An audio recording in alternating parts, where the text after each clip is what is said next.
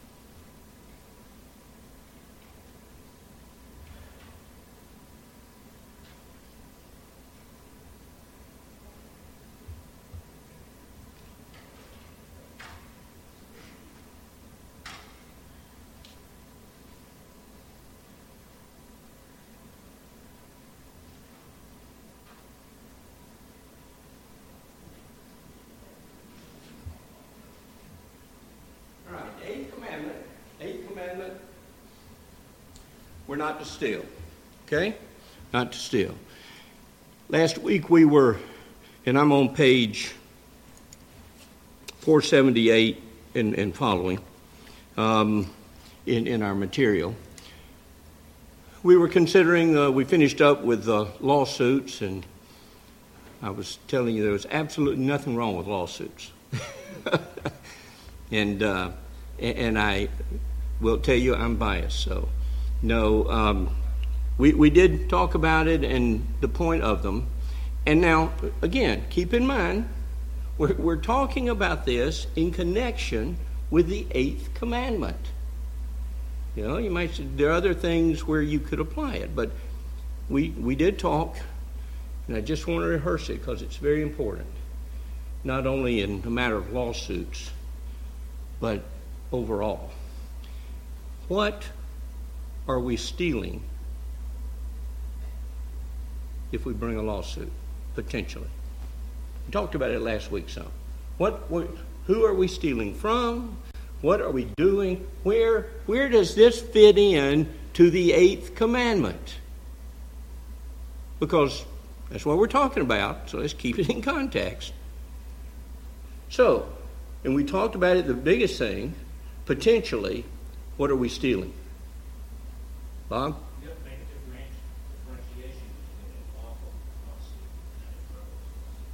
Let's, uh, in this one, and I, the, the frivolous, I think, comes within the words used more in the sins committed. The next one we're going to, the, the, the uh, what do they call it there? The vexatious or something? or uh, the, the, the. But let's just say it's legitimate. Let's just say for my question right now, it is a legit, somebody owes you money, all right? Somebody owes you something, money, whatever it is. No question. They just won't give it to you. So, uh, you bring a lawsuit. So what potentially gets stolen, what's the first thing that hopefully, in many, I, I would suggest, it's just my thoughts, but the first thing that should come to your mind, what potentially do I take or steal if I'm doing it? I mean, if they don't pay me, they're stealing from me, no question. But I'm talking about what you, if you bring the lawsuit, what potentially are you doing to violate the Eighth Commandment? Paul? Okay. All right, there's one. Uh, Paul says the honor of God. Somebody have a comment? Time. You're stealing time uh, from them, potentially, and tying them up. But if they owe you the money, do uh, do they potentially not deserve to have their time not stolen because it's legitimate? We're saying it's a legitimate lawsuit. I'm, I'm making it uh, kind of a little tough. It's it's a rightful lawsuit, so you've got a right to pursue it. But what else? And we, and the one thing that we taught Corinthians, think Corinthians. Well, love. We we we're we're not sh- maybe showing love, but Corinthians was all about First Corinthians, particularly all about what? Division in the church, so, and lawsuits. Where's where it's brought up. So what are we stealing? think I heard it over here. Potentially, unity. Unity. Unity within the church. Unity within the body of Christ, if it's a believer. All right, so the first thing that needs to hit your mind is, am I going to do harm in bringing this lawsuit to the kingdom of God? That's the first question you've got to answer. Now, I suppose in one sense, you could say you always may do that.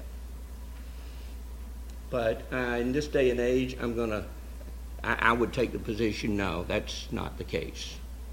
Uh, but if it's in the church, I can just about tell you, forget it. I think that's where Corinthians goes to. Look, if you're going to split the church, it's better that you suffer loss because, and I think I used it last week, God's kingdom is a whole lot more important than yours. Okay? Comment? So you differentiate, you, you evaluate it differently if the person who owes you money is a fellow brother than you would if it's one of you. Would I? Um, no, not necessarily. Now, I, I don't think Scripture demands that I do that, but the potential for harm to the body of Christ may be much greater, probably would be much greater if it's a brother in the Lord. So I've, it, it's going to impact me in my consideration, I think. Does that absolutely forbid me from bringing suit against that person? I don't think it does. Some would. Some would interpret, you can't sue a brother in the Lord, period. Okay? And if you choose to read it that way, I, that's fine. I'm just giving you mine. Bob? What if the injured party brings his complaint to the session as opposed to the court? Well, uh, can you can you pursue the the uh, procedure set out in Matthew? And, and if a brother offends you, you, you yeah. I mean, that's ordained. So you you can bring it to the church. Now, I would suggest to you that in doing so, you may wind up with the same division in the church. People have friends. People have those that they're friends with in the church. And so anytime there is a disagreement, people tend to talk and people tend to take sides. I'm not saying they should or it's right. But human nature, history tells us it happens just about every time. So you gotta you gotta take it into consideration. Um, because again, it, it, it it goes back. We talked about this. It goes back to, well, should you have ever gotten yourself in that position to start with? Should you have ever loaned the money or whatever? So you gotta consider it there on the front end. Then on the back, if you say, yes, I, I was convinced, I don't. I, if I had it to do over, I'd do it again. I saw a need.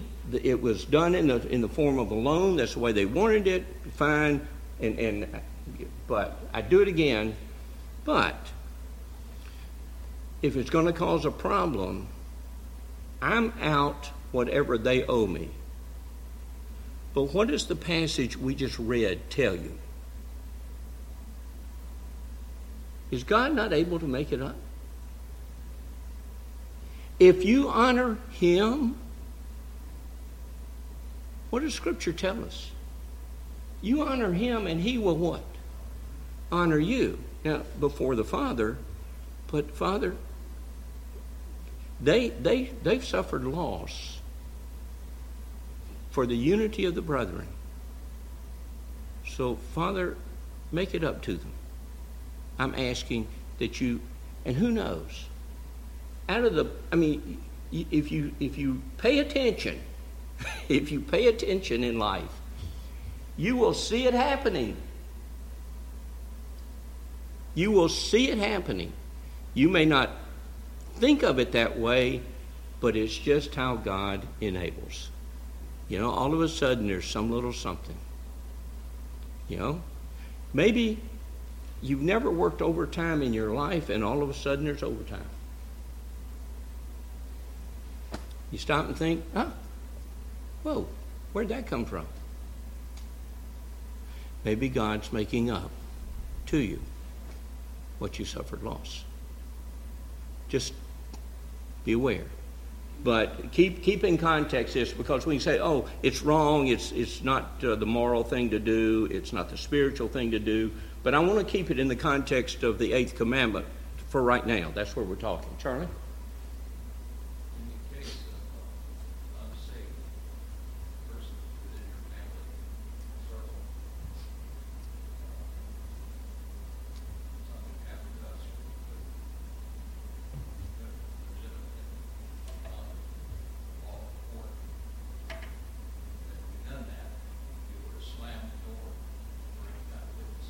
Sure. The, the work of the kingdom as to your ability. I mean, if it's your neighbor that you've been witnessing to for years, now they just do something bad and you sue them. And, you know, what does it do? It may slam the doors, Charlie says. So, uh, the work of the kingdom. Stop and think about it, because hopefully we stop and think about that in everything we do. That's why we're here. The work of the kingdom. The work of the kingdom. The things of life are just the means to the end.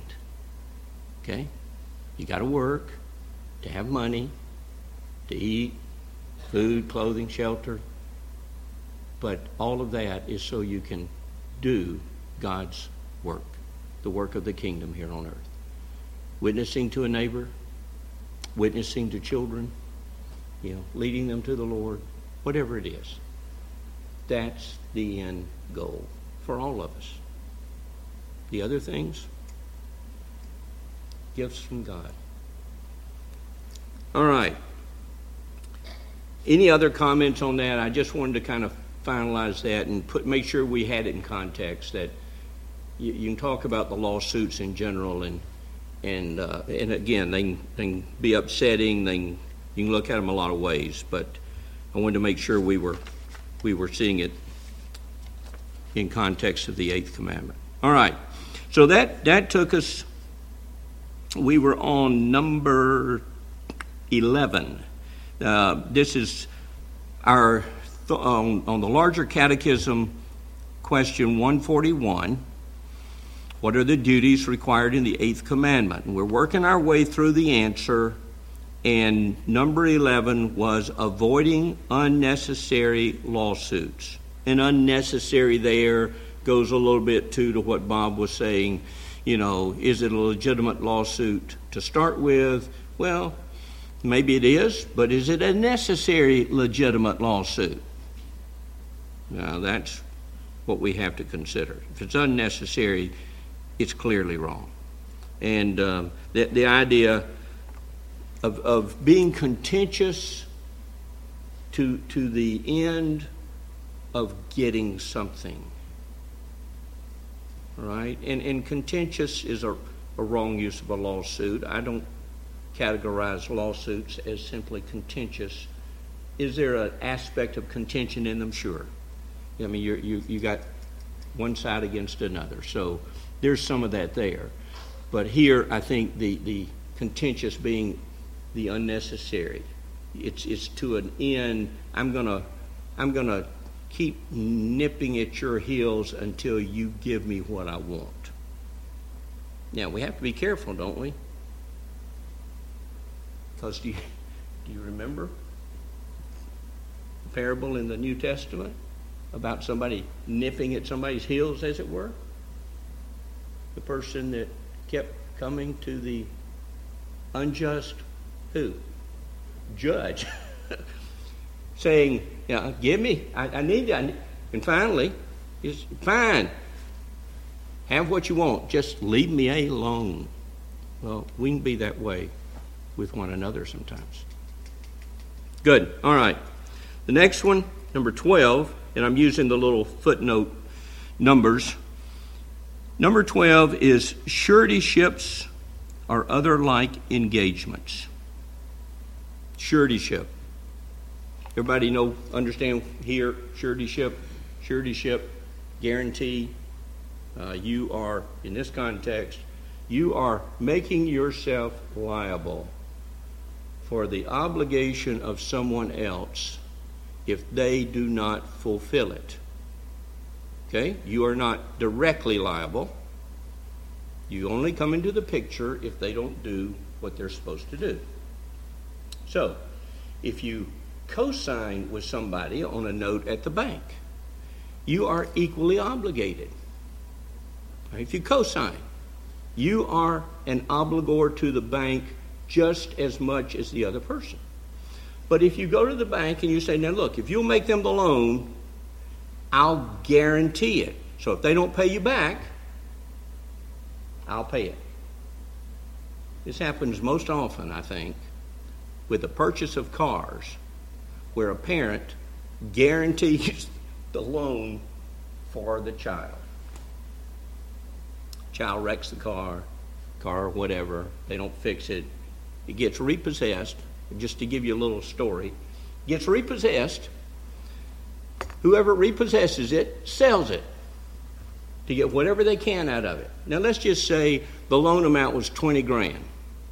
And when all this happened, the loan amount was nineteen thousand five hundred dollars. So they'd managed to make two payments maybe or something. All right? So the car gets repossessed, the child, and you aren't always told as the guarantor when things start going awry. All right? You keep that in mind if you ever guarantee something. Bank generally has no obligation to come tell you, oop, they missed a payment. Uh-uh. They may miss ten payments, and you wouldn't know about it. So you better be careful if you ever do it. But car gets repossessed. The bank sells the car for ten thousand dollars. Get rid of it, they get ten thousand dollars. And then what do they do? They come after you as the guarantor for the other nine thousand five hundred dollars. You say, well, if I'm going to have to pay, I want the car. Oh, sorry, the car's gone. You just got to pay nine thousand five hundred dollars and you get nothing. All right? That's what we're talking about here. That kind of thing. Suretyship. All right? So, eighth commandment. You say, well, who's stealing from who? You know, I didn't make them guarantee the loan. They took that upon themselves, so I didn't take from them. You know, maybe in my actions I took from them, but we're talking about the suretyship here. We're not talking about so much the act of the person doing it. Eighth commandment, not to steal. So, what what should come to your mind if you're being asked to be surety on something? Why are you being asked? What's the sole purpose of it? Why would, when would it not happen? You know, have you ever borrowed money? How many people in here, and I'm not trying to embarrass anybody, how many of you have ever borrowed money? I don't care if it's for a car, a house, whatever. But everybody maybe? Yes? Okay? Now, how many of you have ever been required to have a guarantor or a surety in connection with your loan? Any? And again, I'm not trying to embarrass anybody, so I won't make you raise your hand. But my guess is you certainly, at least on one occasion, you've done it, and you've done it on your own. Nothing was required. When is a surety required? When the lender, uh-huh. The lender looks at you and says, he's not going to be able to repay. Yeah, sure. When the lender has doubts about your ability to meet the requirements of the loan. If you got plenty of money, lender's not going to require a guarantor.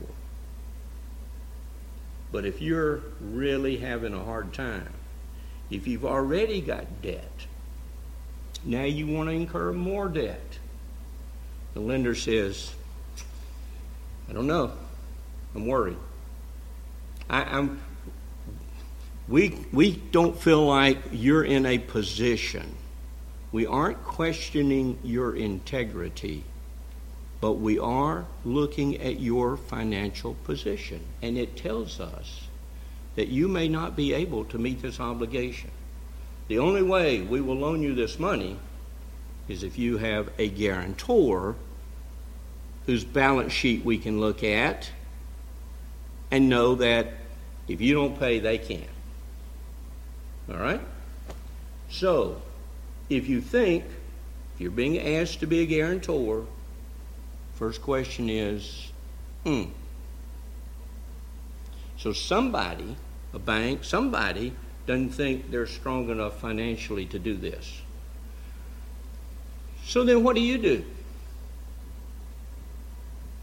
If you say, because you like them, they're a friend, they're a relative, whatever. You like them, so you say, sure, I'll be your guarantor.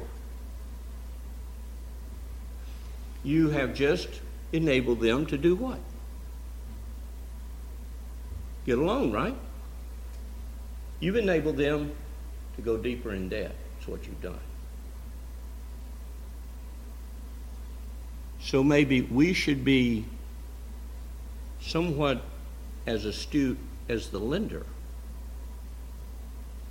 And not that I'm saying don't guarantee, but are we ignoring? Here's where it starts getting to the eighth commandment. Are we ignoring a problem that we might need to be addressing to help this person? Wait a minute. Let's not get more in debt. How about I help you work at getting out of some of the debt you have? And, you know, if it's a, a need that can't be ignored, that is their car broke down. They don't have the money to buy another car. They don't have the money to fix a car. They don't have, you know, and, and they're going to lose their job if they can't get to work.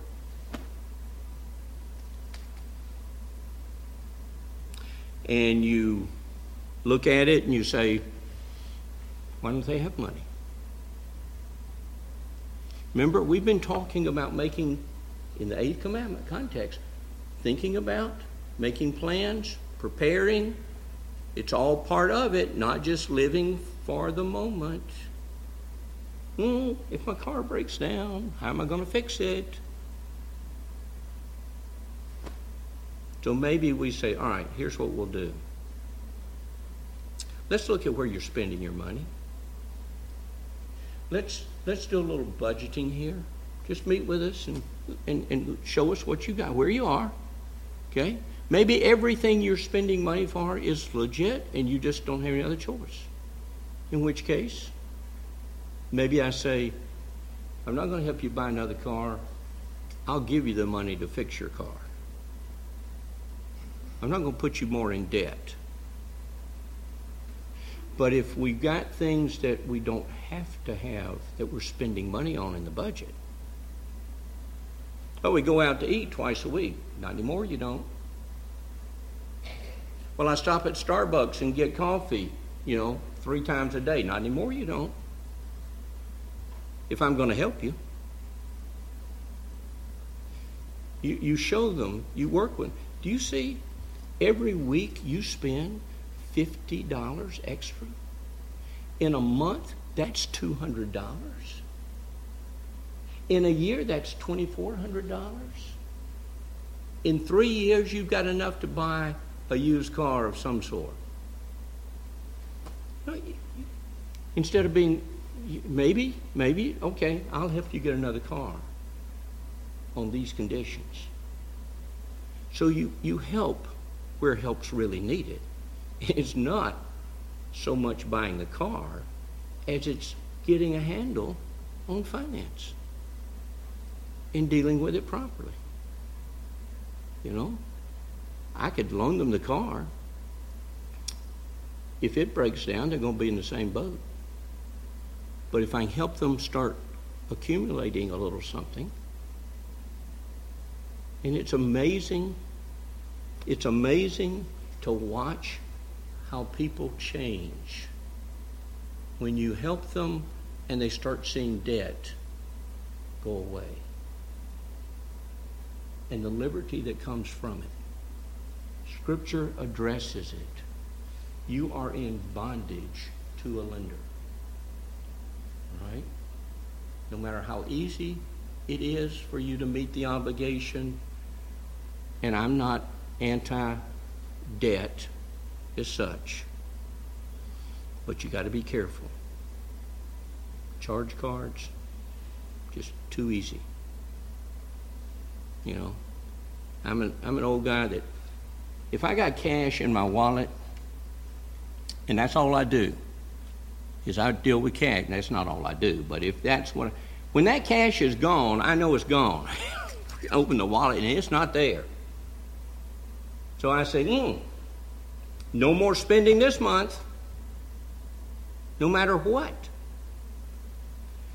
But it's kind of hard sometimes with charge cards. And again, what you don't know is what's going to happen.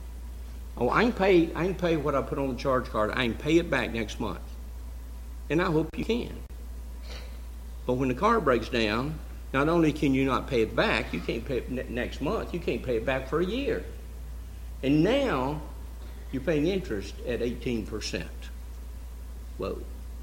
Again, just little things sometimes that we have to deal with that we either take from ourselves, which impairs our ability to meet our obligations potentially, or we help others take from themselves. Remember, our obligation with the commandments is not only to ourselves, but to others. Here, we are to help preserve not only our wealth, our own, but theirs. So maybe we need to do a little instructing and aid in that respect. All right? The other side of this is, what's it going to do to me if I have to pay it? Okay? My little illustration. So you got to come up with nine thousand five hundred dollars. You got to pay it. How does that affect how you provide for your own family? Well, we'll we'll eat light for a few months, and you know. Well, is that right scripturally to deprive your family of things? I won't, not not luxuries, uh, necessities that you maybe hold back some, but is it right to withhold from them because you acted as surety for somebody? Okay, so maybe I'm stealing from people that I have an obligation to because I acted as surety. I never intended to borrow the money myself, but when I pledged to be guarantor, effectively that's what I did. Potentially anyway. And I may have to pay it back, and if I do, how does it impact me and my ability to meet my own obligations? Now, do I have to go to somebody and say, well, I can't pay you this month because I did something kind of foolish. Now I see I acted as surety and I had to come up with a big amount for somebody, and I don't have my I don't have my car payment, I don't have my house payment, I don't have whatever it is. So uh, it, it can put you in a bad way as well. So suretyship. It's not prohibited, it's not prohibited, but we just need to be very, very careful if we do it. Again, it's kind of like the loan. We need to be thinking on the front end as well as having to think on the back side of the transaction when it comes to fruition and it costs us money. It costs us money. Looking ahead, part of our obligation. All right? Anybody got any questions on suretyship or comments? Bob? Uh, I think that question is given mentioned over thirty times in the Bible, going all the way back to Genesis, now that's the time. Forgiving? In in connection with what we're talking about? So you, we, we look at... Well, I think helping these people with gifts and stay away from suretyships and stuff?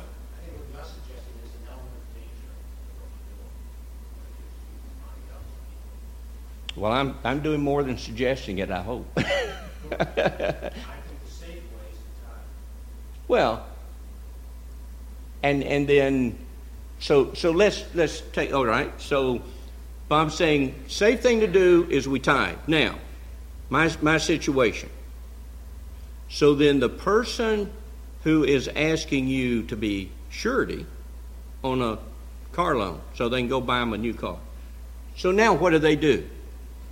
Just practically, let's just let's just work through this. Practically speaking, so now do they do they come to their church and say, you know, I've got a need. Can y'all can y'all help me? I, I you know, is that would that be a good thing? Okay, people do it, and and scripturally, help me here. Scripturally. Who would meet that need, at least theoretically? Who should be meeting that need first? Good. Family. Family. All right? Go to family. If family won't meet the need, again, maybe it tells you something, maybe it doesn't, but family.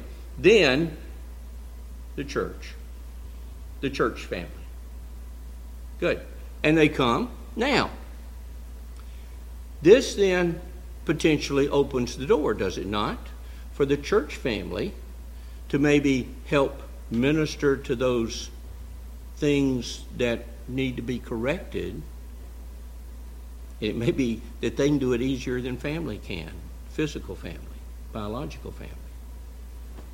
So, and and how's the church able to do this? Through the tithes and the offerings of people that give to the church, and the church has funds. We can help you with that. Important to have a good family, isn't it? Not everyone is blessed with having a good physical, biological family. But everyone is part of a good, God-fearing church. Um, has as good a family as you can have. At least it should be that way. Right? And that family is going to be sympathetic. That family is going to be hopefully understanding. And hopefully they're going to be helpful uh, with what your needs are. Good. Good. Good point. Anything else?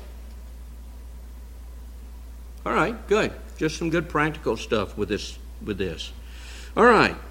Our next one is... Uh, Then the, the final one, and an endeavor by all just and lawful means to procure, preserve, and further the wealth and outward estate of others as well as our own.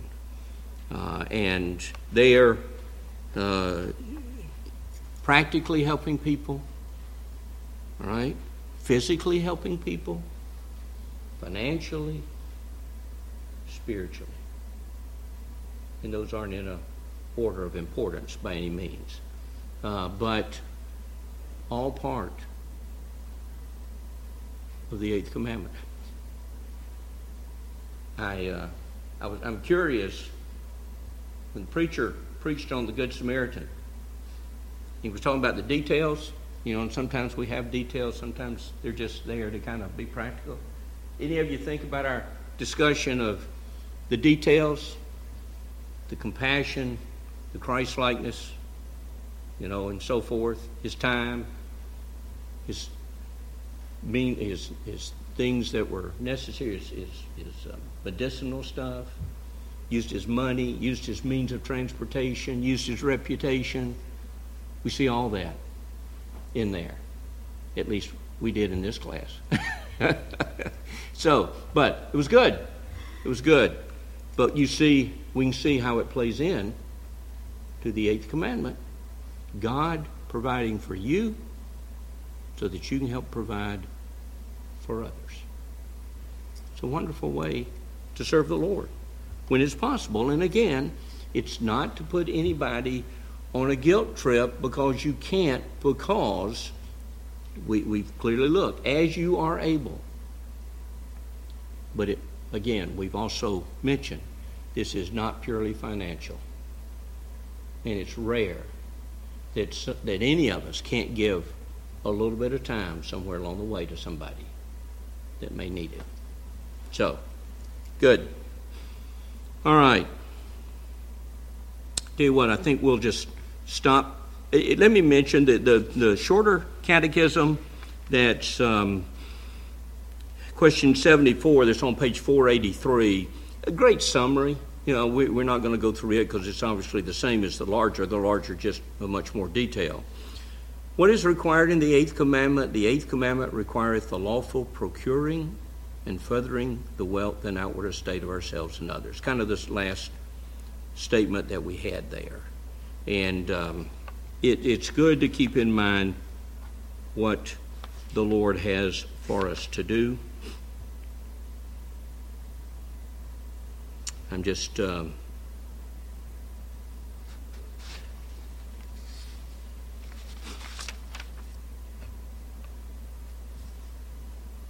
looking at uh, at notes here just to see if I had anything else that I wanted to mention. Um, so next week we will pick up with question one forty-two of the Larger Catechism, which is on page four eighty-three, which is what are the sins forbidden in the Eighth Commandment? And again, a lot of it we, we won't spend a lot of time because we've talked about a lot of it in connection with the duties. So we're not going to repeat it all. But, I, again, I hope we see how practical these commandments are in the outworking of the Christian life. How good the Lord's been to us to give us something like the Ten Commandments that we can use along with all the rest of Scripture to see what the Scriptures principally teach, which is what we are to believe concerning God and what duties God requires of us, right? So, um, again, think through them. Okay, I, how did, when, what I did yesterday, what I'm doing today, what I'm doing tomorrow, what I'm doing today, Lord's Day.